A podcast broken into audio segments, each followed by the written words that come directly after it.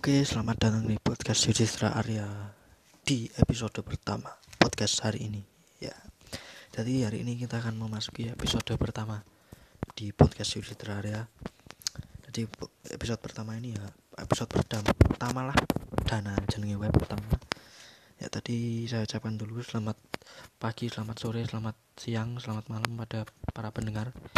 Karena pendengar itu mendengarkannya waktunya beda-beda jadi harus mbuh kuwi ngrungokne sore, awan, esok, bengi tadi kutu kabeh disebutke. Nah aku iki rekamane bengi jam 12 tenan nih Jam 12 aku rekaman nang kamar sumuk. Aku ra kaosan. Lah ngopo Mas ora diurup kipas ya? Kok nek aku ngurup kipas kok kipas kok audionya mlebu ning kene dadi elek mengko. Asine sumuk ya tapi wis lah, ra apa-apa.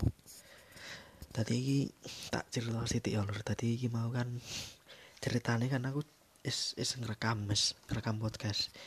Tadi aku is is is gambleh ini iki sekitar 30 menitan lah 30 menitan. Nah mbuh ngopo iki? Ngerti-ngerti kaya podcastnya mandek kan rekamannya mandek. Ya mending nek mandek iso tak upload lagi mandek. Terus audionya rusak malah. Wah jangan keton tau nesu aku aku bayangno kuwi gambar 30 menit wis niat-niat wae wis maca skripsi barang ngerti-ngerti ra iso kok upload terus wis pilah perasaanmu nek tadi aku yang nunggu lah.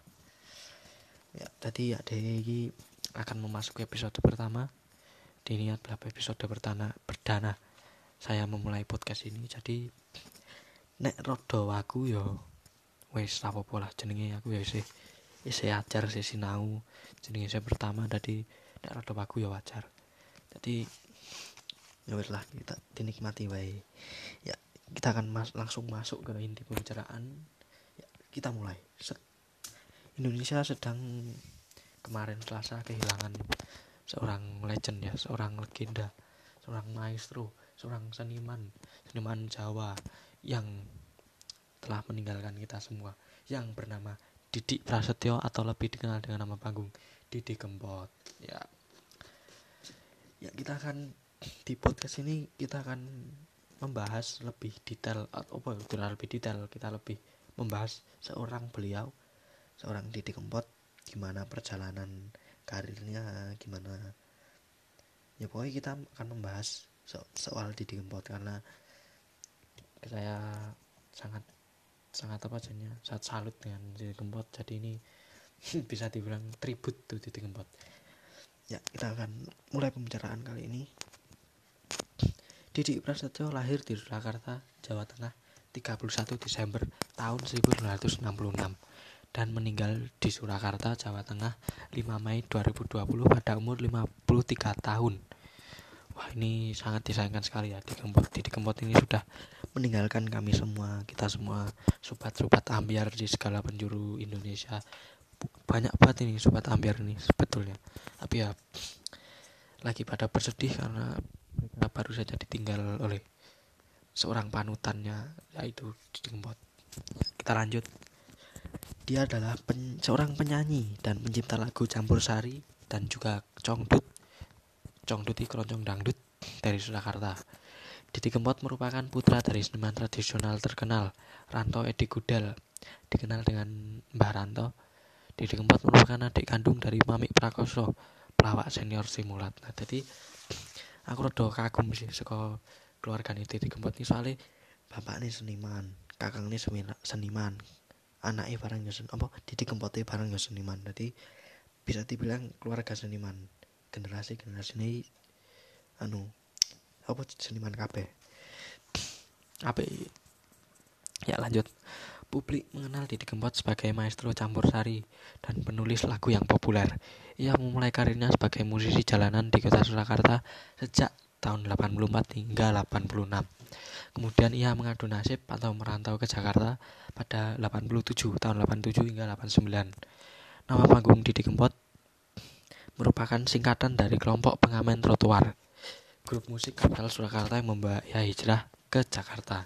Ya tadi tadi dari Kempot itu pertamanya itu kayak sebagai musisi jalanan di Surakarta dari tahun 84 hingga 86 terus dia merantau beliau merantau ke Jakarta pada tahun 87 hingga 89 nah yang menarik ini telah dicari tahu ternyata anak kempot itu singkatannya kelompok pengamen trotoar ya. Grup musik berarti grup musik guys Pak Didi Kempot.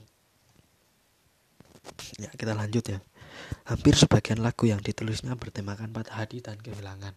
Nah ini dia yang menjadi para orang-orang itu anak-anak muda yang anak-anak tuh embuh itu anak-anak muda orang tua atau lainnya itu pada sangat salut dengan diri kempot atau ngefans lah. Soalnya lagunya itu bertemakan patah hati dan kehilangan jadi jenenge anak muda lah eh wong zaman saiki can-canem saiki sangat sangat kental dengan yang namanya patah hati jadi pada ngefans lah pada dirempot Alasan sengaja memilih tema tersebut karena rata-rata orang pernah mengalaminya dan ingin dekat dengan masyarakat. Juga menjadi alasan diri Kempot menggunakan nama-nama tempat sebagian judul atau liriknya. Ya jadi Didi Kempot nih lagu-lagunya ada yang ada yang nama kota atau menceritakan tempat-tempat di kota tersebut, ikon pariwisata di kota tersebut. Contohnya stasiun balapan terus pantai layar perang kritis Banyulangit kan ning menceritakan gunung api purba langgeran ning Wonosari ngono ya, lanjut ya kini di tempat banyak diminati oleh kalangan muda dari berbagai daerah yang menyebut diri mereka sebagai set boys dan set girls yang tergabung dalam sobat ambiar dan mendaulat di Kempot sebagai good father of broken heart dengan panggilan Lord Didi. Julukan itu berawal dari lagu-lagu Didi Kempot yang hampir semuanya menceritakan tentang kesedihan dan kisah patah hati. Jadi Didi Kempot ini punya sebuah fans yang bernama Set Boys untuk laki-laki dan Set Girls untuk perempuan. Dan Sobat Ambiar nih, wah kata-katanya itu sangat jos banget itu Sobat Ambiar. Set Boys, Set Girls itu keren. Saya juga suka itu karena saya dulu itu pas lagi patah-patah hatinya itu saya sempat masuk ke sobat ambiar itu atau set boys. Ya lanjut. Julukan itu berawal dari lagu-lagu di Dengpot yang hampir semuanya menceritakan tentang kesedihan dan kisah patah hati. Ya ini alasan saya menyukai Didi Kempot itu juga karena lagu-lagunya beliau itu sangat mewakilkan perasaan saya saat patah hati ya Oke, kita lanjut. Pada tahun 84. Oh, ini kita cerita tentang awal karir Didi Kempot ya. Didi Kempot memulai karirnya pada 80 tahun 84 sebagai musisi jalanan dengan alat musik ukulele dan gendang. Didi Kempot mulai mengamen di kota kelahirannya, Surakarta, selama tiga tahun. Pada tahun 87, Didi Kempot mulai karirnya di Jakarta. Ia kerap berkumpul dan mengamen bersama teman-temannya di daerah Sleepy, Palmerah, Cakung maupun Senen. Dari situ julukan Kempot yang merupakan kependekan dari kelompok pengamen trotoar terbentuk yang menjadi nama panggungnya hingga saat ini. Ya jadi jadi Kempot ini awal karirnya itu termasuk susah ya atau perjuangannya itu berat karena dia harus beliau harus mulai dari nol harus sebab mengamen dulu di Surakarta selama tiga tahun terus mengadu nasib atau merantau ke Jakarta baru ya bisa masuk ke dunia permusikan. Ya kita lanjut. Sembari mengamen di Jakarta Didi Kempot dan temannya mencoba rekaman. Kemudian mereka menitipkan kaset rekaman ke beberapa studio musik di Jakarta. Setelah beberapa kali gagal akhirnya mereka berhasil menarik perhatian label Musika Studios. Tepat di tahun 89 Didi Kempot mulai meluncurkan album pertamanya. Salah satu lagu andalan di album tersebut adalah Citro. Ya jadi lagu Didi Kempot yang berjudul Citro ini lagu favorit saya ya. Jadi lagu favorit saya itu banyak sih tapi yang paling favorit itu Citro kalau ngemas Banyulangit layang kangen suka teki ya lima itu oh iya sih cine saya toh ya. Di enam lagu tersebut lagu favorit saya. Dan soalnya Cidro wah lagu ini sangat menyentuh perasaan menyentuh hati. Dan juga ada sedikit kata-katanya yang mewakili perasaan saya. Maka dari itu saya suka lagu itu. Lanjut.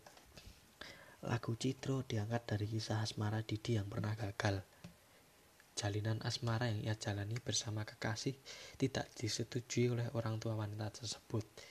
Itulah yang membuat lagu Citro begitu menyentuh hingga membuat pendengar terbawa perasaan. Sejak saat itulah Didi Kempot mulai sering menulis lagu bertema patah hati.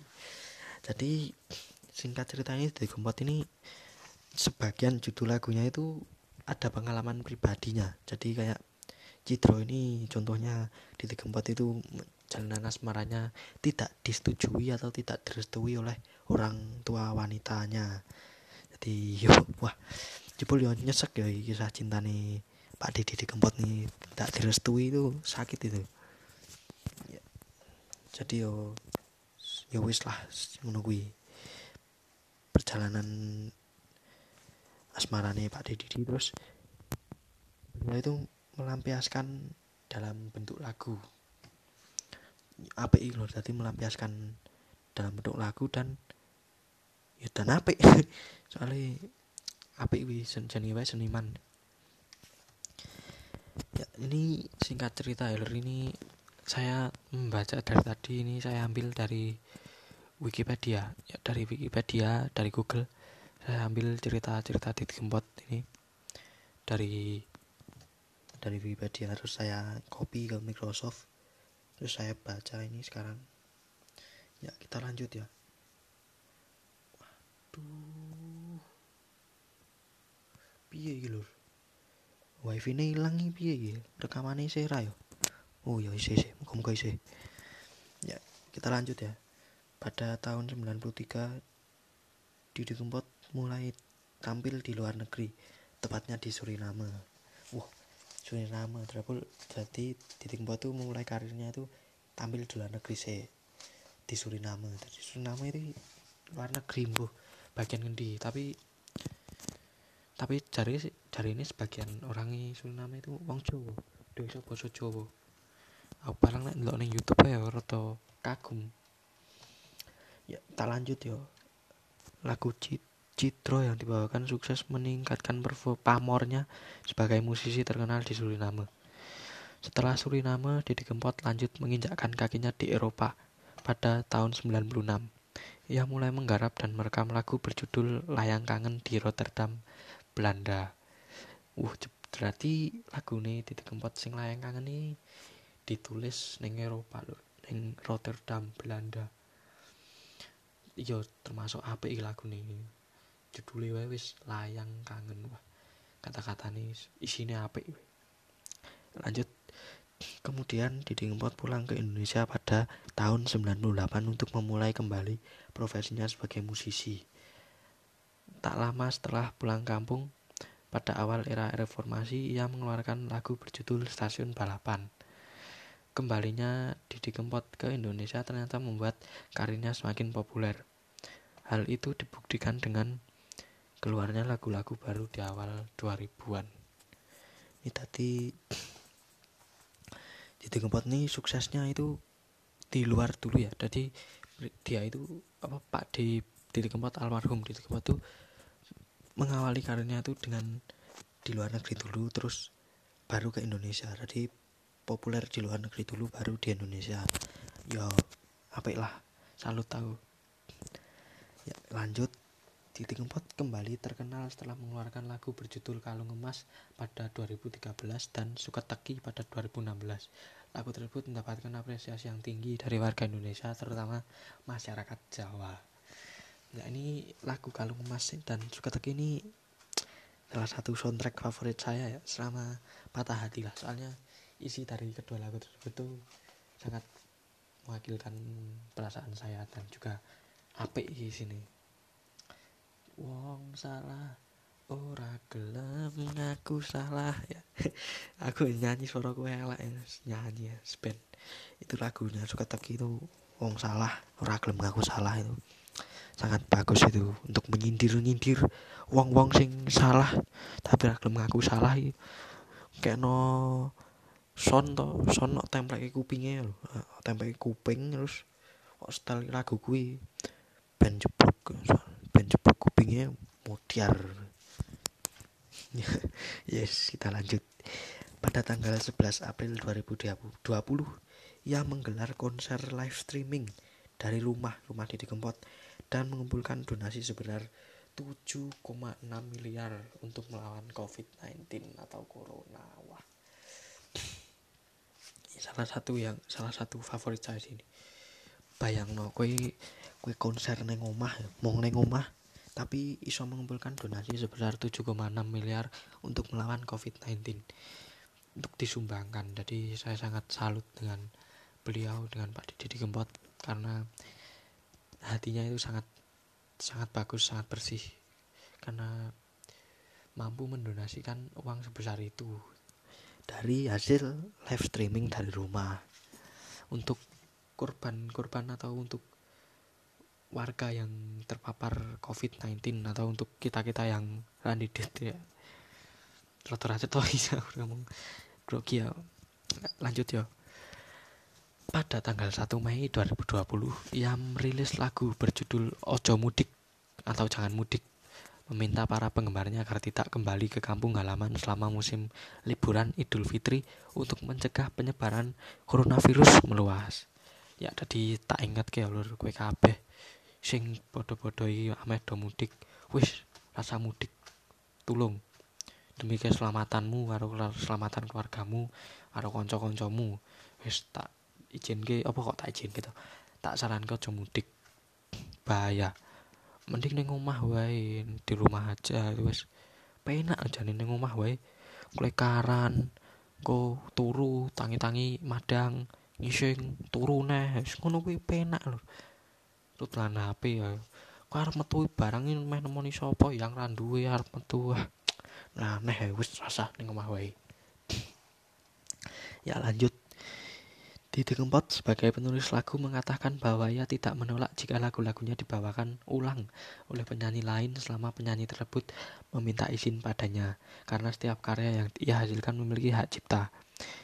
Ia menganalogikan bahwa seseorang yang membawakan ulang sebuah lagu tanpa izin pihak pencipta sama dengan mencuri karya orang lain. Hingga saat ini ia mengaku belum menerima royalti dari perihal tersebut. Ya jadi kalau kita mau cover atau artis-artis yang mau cover lagunya Titik Kempot tuh diperbolehkan oleh beliau tapi ya harus izin dulu sama beliau karena itu kan karyanya beliau jadi jangan semata-mata kita ngambil kita dapat uang tapi uang kita uang itu kita gunakan sendiri jangan. Jadi kita bagi setengah atau berapa persen itu untuk penciptanya untuk beliau di Kempot ya seperti itu.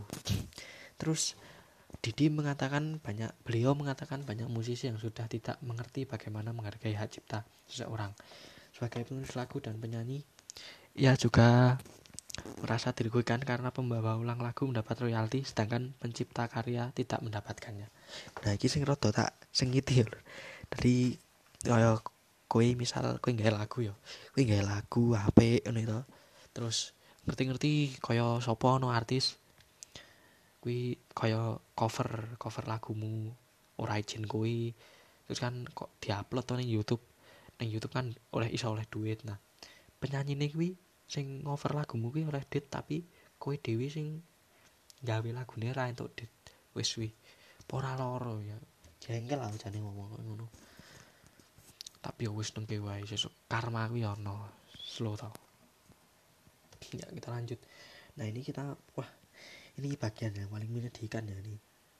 Ya saya mau nggak mau kita harus ikhlas ikhlas menerima kepergian beliau walaupun kita tidak tidak anu sebenarnya berat kehilangan beliau itu rakuat kan ya, kita lanjut ini Didi Kempot meninggal pada 5 Mei 2020 pukul 7.45 pagi waktu Indonesia Barat dalam usia 53 tahun di Rumah Sakit Kasih Ibu Surakarta akibat henti jantung. Ia sempat mengalami sakit panas pada hari sebelumnya. Jenazah Dede Kempot dimakamkan pada hari itu juga pada pukul 3 sore WIB waktu Indonesia Barat.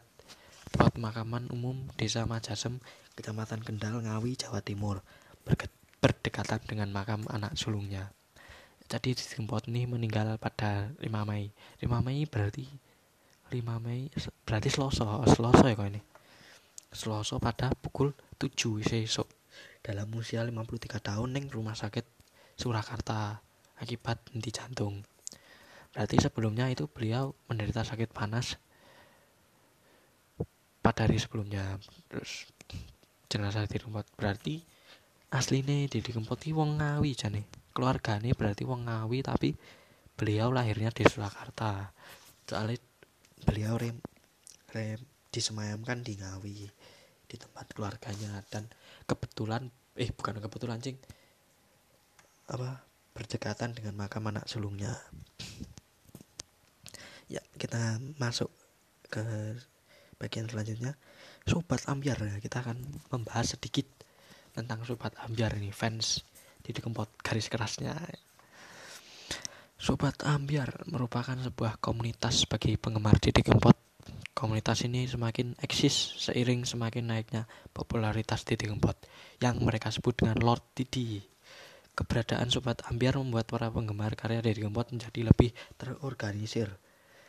Sebelumnya istilah Kempoters adalah sebutan untuk penggemar Didi Kempot. Namun sebutan tersebut berkembang di kalangan anak muda menjadi set boys untuk para laki-laki dan set girls untuk perempuan. Jadi ini sobat Ambiar nih komunitas ya, komunitas yang terorganisir bagi penggemar Didi Kempot. Jadi ini sebelumnya fans Didi Kempot tuh namanya sebelumnya itu Kempoters terus anak-anak muda itu kayak menamai lagi atau menamai ulang mereka sebagai sobat ambiar apa ile jenenge sobat ambiar jujur. Apa sobat sobat itu kawan-kawan ambiar itu yang patah hati ya. Tadi orang-orang yang sedang patah hati kawan-kawan yang sedang patah hati ya ini set boy set aku sebenarnya aku tahu tahu lebu sih tahu. Kayak tahu menjadi bagian dari set boy itu karena aku ya tahu patah hati lah jenenge wong nom tahu patah hati mbok kuwi ra dianggep kowe pokoke kudu masuk set boys ya lanjut. Para penggemar titik kepot yang tergabung dalam sobat ambiar mayoritas generasi muda. Hal ini menunjukkan bahwa karya Didi Kempot diminati lintas generasi eksistensi para penggemar muda ini membuat Didi Kempot dinobatkan sebagai the good father of broken heart Bapak Loro Hati Nasional atau bahasa Indonesia-nya Bapak Patah Hati Nasional. Jadi apa ya? Jadi Didi Kempot ini mendapat julukan sebagai Bapak Patah Hati Nasional dari para penggemarnya karena lagu-lagunya yang bertema patah hati dan mewakili perasaan anak-anak muda yang sedang patah hati jadi ya cocok saja kalau dipanggil Bapak Patah Hati Nasional. Saya pun setuju. Ya kita lanjut. Komunitas sobat ambiar awal terbentuk melalui sebuah acara musyawarah nasional pengukuhan awal yang diselenggarakan di Surakarta. Ya jadi sobat ambiar ini terbentuknya itu melalui sebuah musyawarah. Acara musyawarah nasional pengukuhan awal yang diselenggarakan di Surakarta kita lanjut ya saat ini Digempot menjadi salah satu idola kaum milenial yang akrab dengan media sosial. Sebagai penyanyi senior yang memperlakukan penggemar layaknya sahabat, dia bahkan tidak ragu mengajak penggemarnya bernyanyi bersama di atas panggung. Dia juga sering memberikan motivasi kepada penggemarnya agar tidak menyerah untuk berkarya. Ya, jadi saya salut ya dengan diri Kempot ini karena dia itu memberikan motivasi-motivasi kepada para kaum kaum muda yang sedang patah hati untuk semangat lagi. Kata-kata yang, yang tak ingat yang gue ingat dari titik nih yang sangat saya tekankan dalam diri saya itu yang ini. Patah hati gue oleh tur yo eh piye to kae? Patah hati gue oleh tur yo ojo patah semangat. Nah gue itu kata-kata titik kempot yang sangat sangat memotivasi saya. Jadi kita itu intinya itu kita itu patah hati boleh patah hati itu boleh tapi kita tidak boleh patah semangat. Jadi kita harus semangat lagi biar kita tidak patah hati ya. Seperti itulah kira-kira. Ya ini oleh penggemar kalangan muda ia diberi gelar The Good Father of Broken Heart ya seperti tadi. Karena kepiawaiannya membawa pendengar larut dalam emosi ketika mendengarkan lantunan lagunya. Nah ini ini benar sih loh. Soalnya beruntung ya sebelum beliau meninggal dunia itu saya sempat menonton konsernya. Untuk beruntung aku wis delok konser sih yang pas neng tebing breksi. Kebetulan tidak dekat rumah saya itu saya nonton itu. Jadi benar-benar para kaum milenial atau kaum anak muda itu berkumpul melihat Didi Kempot melantunkan nada-nada Didi Kempot bernyanyi berteriak. Pokoknya itu malam yang ambiar sekali itu dan kita itu bisa apa bisa larut dalam emosi kita bisa kebawa perasaan kalau lagu itu wah ada ada maknanya apalagi yang patah hati ya kita lanjut ya Didi Kempot telah menulis sekitar 700 lebih judul lagu. Keren keren. 700 lebih judul lagu jadi sekitar 800 lagu ya sudah ditulis oleh beliau. Oke banget lur. Terus hampir sebagian lagu-lagu yang diciptakan Didi Kempot menggunakan bahasa Jawa bertemakan patah hati dan kesedihan. Dia beralasan sengaja memilih tema tersebut karena setiap orang pernah mengalami. Di beberapa lagunya, Didi Kempot juga kerap menggunakan nama-nama tempat di lagunya, seperti Stasiun Balapan, Kopi Lampung, Perawan Kalimantan, Parang Tritis, Pantai Klayan, Tanjung Perak, dan sebagainya. Sekolah, oke. Lirik-liriknya tetap menceritakan tentang patah hati. Ternyata Didi Kempot cara tidak langsung ingin mempromosikan tempat-tempat tersebut melalui lagu ciptaannya. Walaupun tidak semua tempat yang dijadikan lagunya punya pengalaman khusus dengan dirinya berarti keren sih ini beliau itu karena beliau itu menulis lagu-lagu yang apa yang pariwisata lah yang bernama-nama tempat itu untuk mempromosikan tempat itu. Jadi biar kita itu tertarik untuk datang ke tempat tersebut entah wisata entah mampir. Jadi kayak iklan lah tapi tidak endorse lo ya. Beda ide membuat lagu dengan nama ter tempat tersebut juga ada yang datang ketika Didi Kempot sedang berjalan-jalan dan mendengar tentang cerita-cerita dari warga setempat. Ketertarikan ia membuat lagu dengan menyebut nama-nama tempat karena ia juga yakin sebuah tempat pasti punya kenangan tersendiri bagi setiap orang. Ya, jadi kita itu pasti punya kenangan tersendiri di suatu tempat. Misalnya lagu ini Didi Kempot kan ono sing judulnya Parang Tritis ya. Tadi mbuh kowe duwe kenangan apa ning Parang Tritis mbuh kowe dipedhotke royangmu diapake ning kono dadi lagune kuwi cocok mesti nek kok setel. Soalnya kowe duwe kenangan ning Parang Tritis nyetel lagu sing bape Parang Tritis wah klep klep klep kowe. Ya iki tak tak sambil ngopi rong rokok. Ya iki ya tak ngopi sih ah iki aku rada watuk jane ya aku watuk lur tapi aku ora corona nyuk asu aku watuk iki. Diolong diomongi corona piye? Sithik-sithik watuk corona. Dasmu aku ora corona cuk. Aku corona wis diisolasi blok yo tapi tapi ak dhewe ora arti nek dhewe corona. Soalnya ak dhewe urung urung menjalani tes. Tadi ak dhewe urung ngerti nek corona.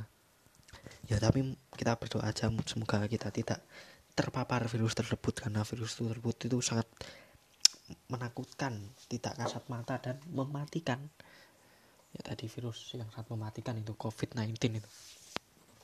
Ya, wah, udah habis ternyata. Ini saya membaca tadi, tadi sudah habis. Saya membaca soal profil seorang Didi Kempot nih sudah habis ya ini. Jadi cerita-cerita yang tadi itu saya rangkum atau saya ya saya rangkum dari Wikipedia atau Google dan saya rangkum menjadi satu dengan saya baca hari ini. Dan ternyata sudah habis ya dan kita masuk ke segmen terakhir ya sebelum kita saya tutup podcast hari ini. Jadi ini kemarin tuh saya sempat membuat kayak ada yang mau ditanyakan nggak? Bebas. Soalnya saya mau buat podcast nanti kamu tanya apa saya jawab di podcast tersebut. Ya saya buat di dua eh dua media sosial yaitu Twitter dan Instagram. Ya ini yang tanya itu lumayan sih lumayan banyak. Tapi yang saya ambil tuh yang tiga tiga aja saya ambil tiga pernahnya. Yang banyak itu di Instagram tapi ya tetap saya ambil tiga. Yang di Twitter itu yang nanya pas tiga. Berarti saya nggak usah pilih-pilih lagi. Ya, langsung ya saya bacakan ini pertanyaan pertama dari at ini dari Twitter dulu ya. At Novita AAP ya ini iki koncoku iki jane koncoku dhisik ya saiki sik konco ding. Sik konco. Ya dek takon gimana mas rasanya dari gue sih dilarani bola bali tapi tetep rambok julke? Ya sebelum masuk ke, per, ke jawaban aku tak nyulat rokok sih sepoh sanggemku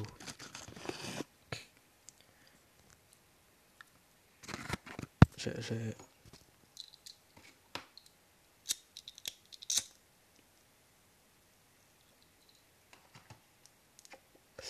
oh. Ini tak tak sambing rokok dong apa ya lur nak berarti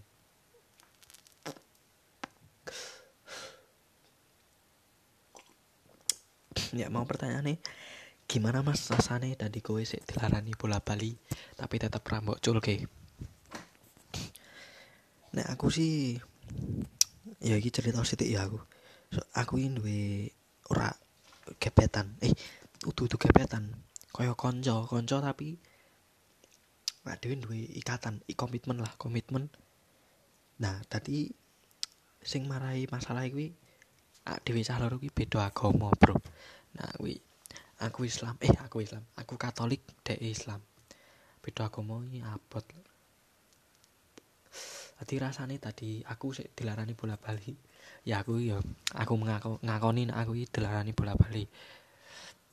Tapi tetap rambut julke. Nah, kuwi nek rasane sih yo wajar lah loro ati ngono dadi rasane nyesek kowe kowe dipedhotke tapi ra dipedhotke rasane nyesek lah nyesek ambiar hancur remuk kaya mantanmu ndasmu ya dirasani intinya rasane nyesek dan rapena nah tapi kok ora mbok culke nah ngopo ra tak culke ya jenenge nek wis kenal aku ya ngerti nek aku iki wong sabar. Dadi apa-apa kudu sabar ikhlas lan nerimo jadi dilarani bola bali kudu tetap sabar.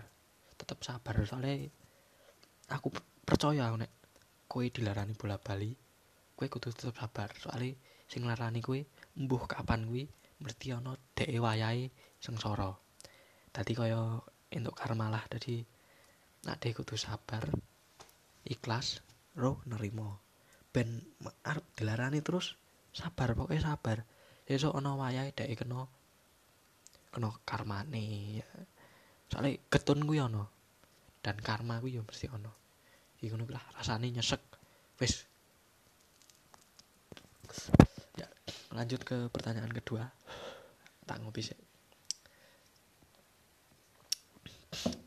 Ini tadi at Nagita Putri underscore. Iki yo koncoku sih jane? Saka Twitter. Pertanyaan ini pendapatmu gue lanangan randisin ono butuh sayang sayangan nah iya aku jane radong pertanyaan nih pendapatmu gue lanangan randisin ono butuh sayang sayangan oh aku dong dong pendapatku sih kui fuckboy itu. Itu tuh fuckboy lanangan fuckboy. Atau bahasanya mungkin ini gondes. Tadi pendapatku yo elek lanangan ngono wis. Kowe nek misal diceraki lanangan kowe ngono apa duwe lanangan kowe ngono wis tinggal wae ora masalah. Soalnya kowe mung dadi pelampiasane wongi mending tinggal to. Yo ora apa-apa tinggal wis rasa loro lanangan akeh lanangan akeh golek neh los tinggal kuwi. Sing kuwi mbok tinggal kuwi golek sing luwih bagus sing luwih alim kuwi ana. Tadi pendapatku kayak ditinggal wae kayak ditinggal ben dek ngopo golek liyane ra apa-apa ya kudu golek liyane. Dadi nek bar kok tinggal kowe ya aja terus meneng wae. Kowe buktekno ning wonge nek dek eh buktekno nek wonge nek wonge nyak-nyak kowe kuwi salah nyesek jane nek nek ra butuh ra ono nek butuh sayang-sayangan kuwi wah nganyel kuwi Jadi pendapatku wis tinggal wae golek liyane los. Nek kira-kira kowe wis ra sabar sabar muntek. Wah, kok sikat koyo kosok indase. yes, ngono ya. Kita masuk ke pertanyaan ketiga ini. Aku rada kesusu iki lho, soalnya ngantuk aja nih. Jam setengah siji. Iki targetku barang podcastnya mung 30 menit setengah jam tapi lewati apa-apa lah. Ya, kita lanjut kita masuk ke pertanyaan ketiga. Dari Dila Putri, Dila Putri C. Dari takon. Kata-kata buat aku sih ditinggal pas sayang-sayangi. Kata-kata gue kui aku mau pengen kayak motivasi gue kui sabar. Sabar ikhlas nerimo. Sing mau sing kau tak tak sebut keneng pertanyaan ke siji mau. Jadi gue kudu sabar. Pertama sabar ikhlas terus nerimo. Ora apa-apa ditinggal pas sayang sayang iki. Tapi yo nek nyesek kuwi mesti sih. Soalnya yo aku yo tahu nungi kuwi. Lagi sayang sayangnya ruang mbuh yangmu mbuh koncomu lagi sayang sayangnya ngerti ditinggal. Loro kuwi. Dadi wae kowe kudu sabar. Nek iso lanangan wis akeh kok. Tadi wis rasa rasa ditangisi ngono kuwi. Ah ditangisi. Lanangan kuwi akeh golek sing luwih HP ah wis intine kuwi.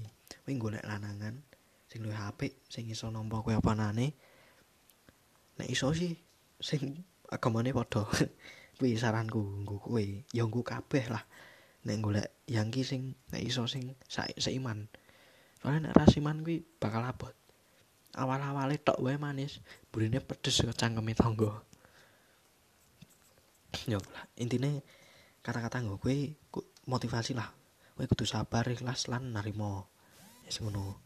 Sesuk kowe bakal sesuk sing ninggal kowe kuwi bakal entuk karmane. Karma kuwi ono slow wae tinggal tunggu tanggal main nih ya, ya kita sudah rampung lagi rampung nih pertanyaan yang twitter ini tiga ini. Sudah saya jawab semua dan kita masuk ke instagram. Kita masuk ke instagram ini. Ada banyak yang tanya di instagram. Dan ini kita saya pilih tiga aja ya. Saya pilih teman-teman saya ini. Kita saya bacakan. Yang pertama pertanyaan dari Intan Nura underscore ya ini ya koncoku mantane koncoku mantane tonggoku ya ini ya sok nggak kaos ning aku ya suwun banget yo sok nono pre-order pokoke gawe neh. Tak tunggu. Dek takon. Piye sih ben carane men ragu kuple omong? Nah iki jane takon kok ben ragu men ragu kuple omong. Tadi aku kan iki nggak podcast to nah. Aku jane gugup iki omong. Gugup tapi yo mbuh. Sing penting ya dhewe percaya diri percaya diri ben ra gugup wong yo ngopo wong? Mung mung ngomong kok podcast kan mung suara tok. Raine hak dhewe ketok. Kecuali nek raiku ketok ya aku isin aku gugup aku. Iki kan mung suaraku dadi aku misu-misu saiki yo los aku. Tembut sorry misu aku. Jadi piye carane ben ra gugup le omong? Kowe kudu nyiapke mental yo nyiapke mental terus pokoknya wis kuwi nek iso kowe ring ngomongnya kok anu sih kok kayak konsep sih karep ngomong piye dan gua aja gugup. Intinya wis rasa gugup. Aja isin lah wis ngono ya. Masuk ke pertanyaan kedua nih dari Novita Putri lagi. Ini koncoku menehi takon meng pindu bisa ning Twitter bisa ning IG takon meneh. Pertanyaan nih aku sih ngancani skonol aku Yohan sih ditinggal. Tanggapanmu piye jal mas tadi aku? Wah kok kisah cintamu ruwet mentoh kowe ngan yo ngene ya. Aku sih ngancani skonol aku sik ditinggal. Berarti berarti kowe yo ditinggal. Berarti sing ninggali kono. Tanggapanku sih kuwi lanangane gatel kuwi. Kowe berarti untuk lanangan sing ora pas nggo awakmu nek kuwi berarti calanange kuwi ora ora pas nggo awakmu. Di tanggapanku sih kowe kudu sabar. Ngopo lanangan iso akeh? Lah ditangisi nek nek iso yo kepruk ndase wae aku sengit ta lanangan kau kan wis ngono kuwi wae. Aku susui soalnya. Kita masuk ke pertanyaan ketiga. Dari Paulus Zombing. Nah ini ini konco gue konco Westi konco Westi dhisik akrab karo bareng omahku kuwi. Kita kon kok buat podcast kenapa nih? WKWK nah tadi tak jelas ke aku nggak podcast sih tak gue gabut. Tadi intinya aku nggak podcast sih tak nek gabut. Dan aku pengen pengen mengutarakan isi hatiku. Tadi koyo kaya si hati kui bang no tak simpen dewi mending tak share neng pendengar pendengar ben ngerti isi hatiku. Ku ngerti ngerti kisah podo barang terus ada tadi jodoh eh ya main ngono lah. Aku nggak podcast sih teknik kabut dan ingin menyampaikan isi hatiku. Ya dari wow sudah ini aku lah mau jemput telu ya. Ya kita masuk ke penghujung acara podcast ini. Tadi ya ini tadi kita membahas tentang seorang legend Didi Kempot dan kita masuk ke pertanyaan-pertanyaan yang sudah saya jawab dan kita sekarang sudah sampai ke penghujung podcast atau penutup. Ya jadi terima kasih ya untuk kalian yang sudah mendengarkan bacotan saya dari tadi. Ya bukan bacotan ding kan tadi apa cerita tentang Didi Kempot. Di terima kasih yang sudah mendengarkan dan semoga kalian menikmati lah menikmati omongan saya dari tadi. Dan sampaikan kritik saranmu. Biar podcast ini terus berkembang. Jadi terima kasih untuk kalian yang sudah bisa apa yang sudah meluangkan waktunya untuk mendengarkan podcast ini. Ini juga podcast perdana saya. Jadi terima kasih untuk kalian semua. Biar sopo wae lah. Pokoknya aku suwun banget terus ngoe podcast ini. Dan seluruh cukup sekian podcast episode pertama ini. Sampai bertemu lagi di podcast selanjutnya. Oke. Okay. See you. Suwun ya, Lur.